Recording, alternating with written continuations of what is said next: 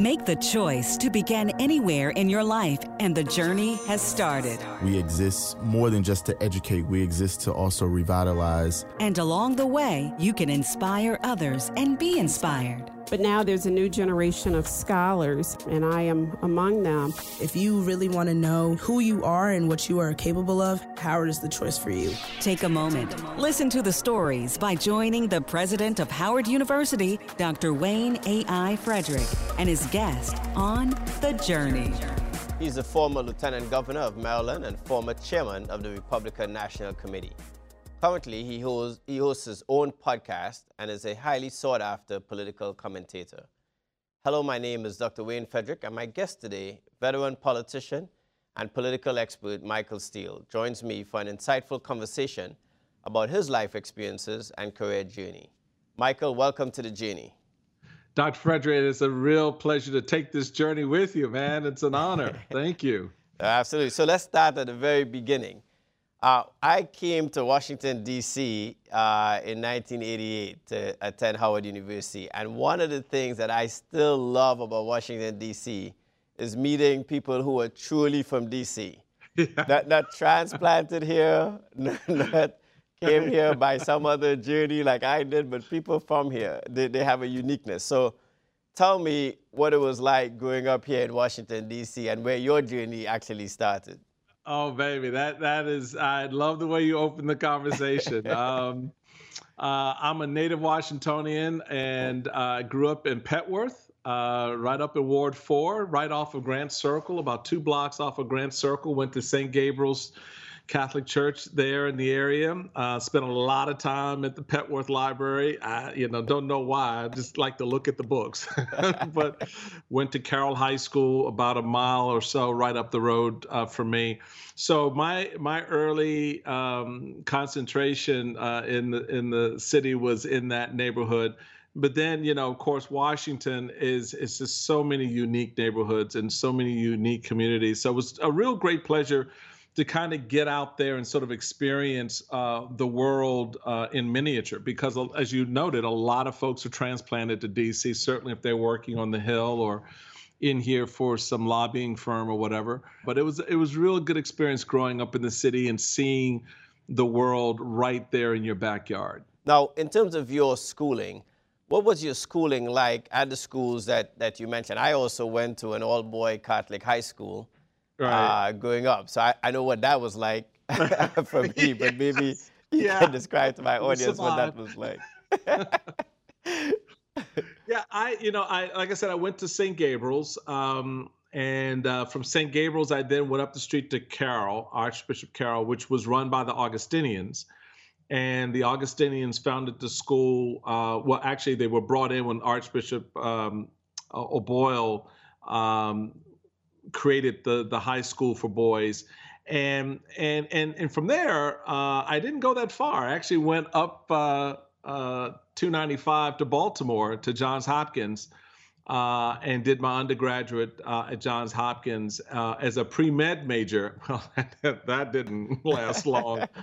I did international relations as a as an undergrad after my um, two year experiment at wanting to be a, a surgeon, and um, I then graduated from from there and took a little detour, uh, Mr. President. I wound up going, uh, entering the Augustinian Seminary and and studied for the priesthood uh, for about three years, two and a half, three years uh, at Villanova, and then up in Lawrence, Massachusetts, where I did my novitiate, and left right before I was to take um, my my simple vows, is what they are called, but take vows uh, at that time, and came back home to Washington, resettled in the neighborhood, uh, and uh, wound up going to Georgetown Law School and got my law degree there. And uh, next thing I know, you're married, you got kids, and oh, you get elected to office, and, and that's and that's kind of how it how it's been running. So, so so let's start with, you know, graduating from law school and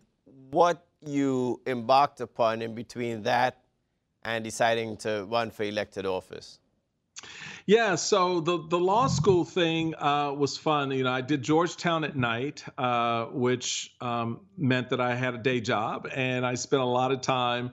Uh, I was a paralegal uh, in a prominent DC firm um, at the time, and really kind of, you know, living life. I, I was recently married uh, when I entered law school, and um, I've been married probably about uh, what probably about two years or so. So in in in two to three years. So still kind of that, that newlywed thing. So you got that going on. Then you've got law school, which is a whole other world by itself, and even more so when you're doing it at night because you're working a full time job. You're in class at 5:45 till about 10 or so, and then oh, you got to go home and do the work, and then get up the next day and start it all over while I was involved in all those things, I was uh, chairman of the county uh, political party here in Prince George's County. I was chairman of the Republican Party here as a county chairman.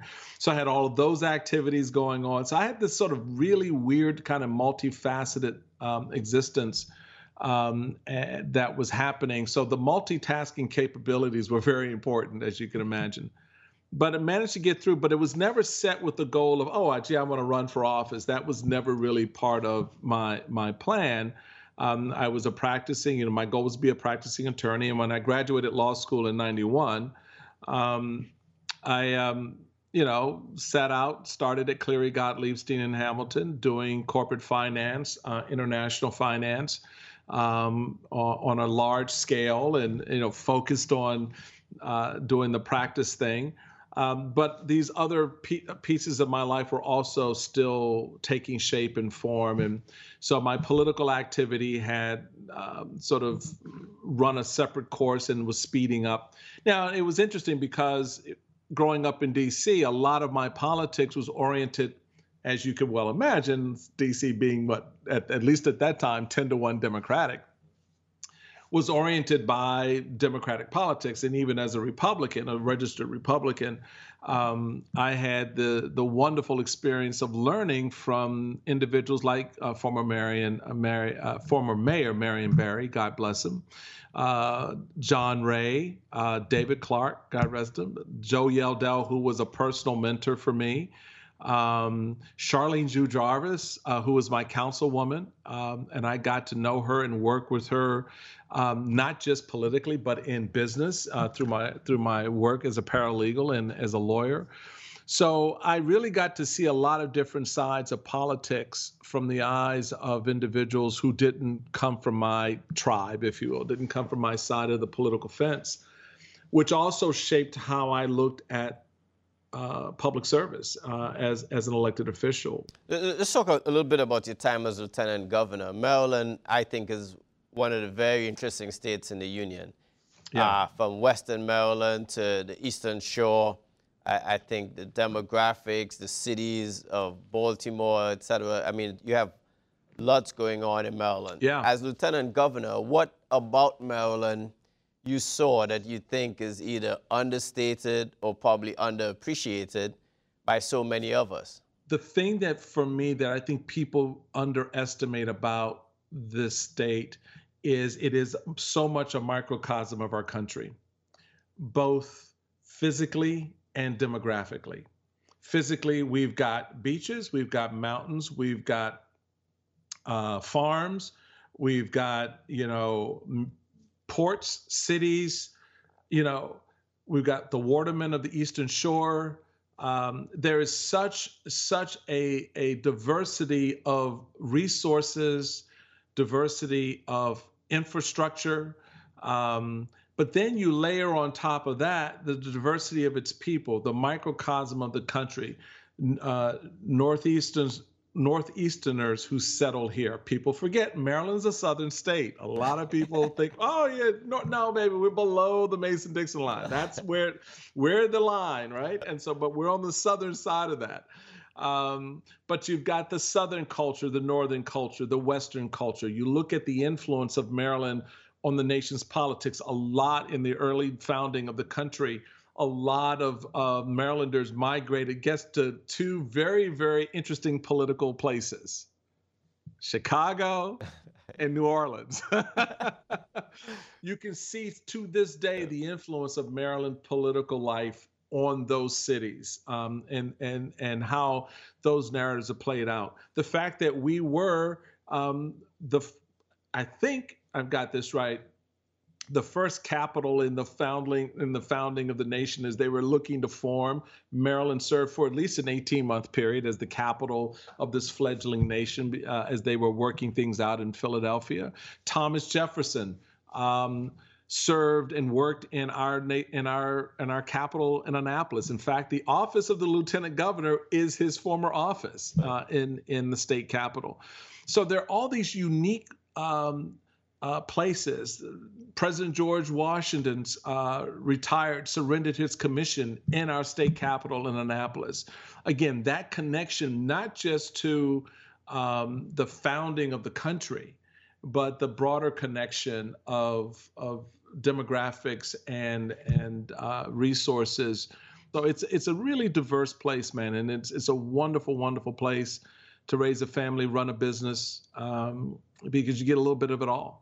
I guess my last question is one of the concerns I have as a university president is I'm bringing young people here to try to transform their lives. Part of that transformation is that they get uncomfortable, that they yeah. sit and talk with someone they otherwise wouldn't. The point being that as you meet people, you learn more about people, you, you broaden your horizons. You don't have to agree, but at least you have to understand. What is your advice for those who are like you, coming into a university, thinking about their future, being itched by politics, wanting to make a difference, but also seeing the partisanship that exists? Well, you put it perfectly uh, as you open the question. Get out of your comfort zone. Um, you got to be uncomfortable. If you're not uncomfortable, then you're not learning. If you're not uncomfortable, then you're not listening. If you're not uncomfortable, then you're not speaking with truth. You're you're sort of repeating what you've already heard.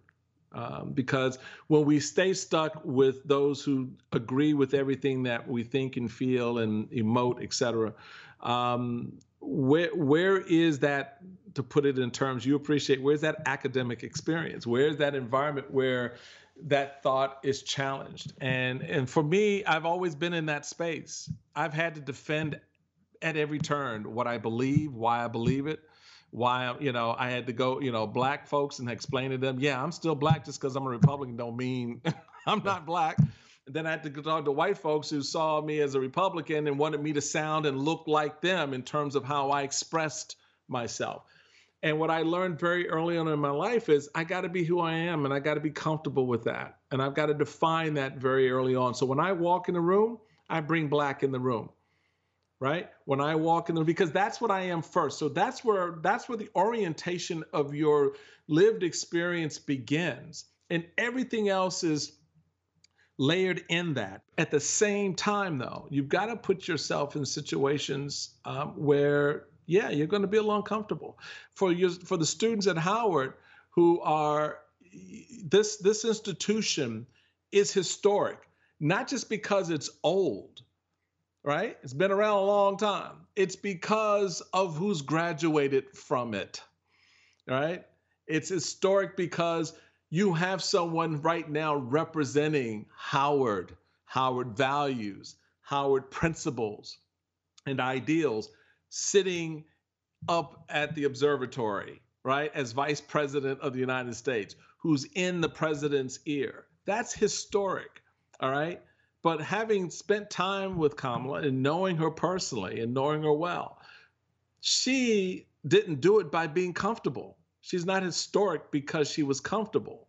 She was she's historic because she has been in spaces where yeah, it probably wasn't the best, but it was important to be there because she was there to make a mark, lay a word or two, and learn and listen. And so if you don't do anything else, learn and listen. You don't you cannot look at me and think you know anything about me if you haven't listened to what I've said.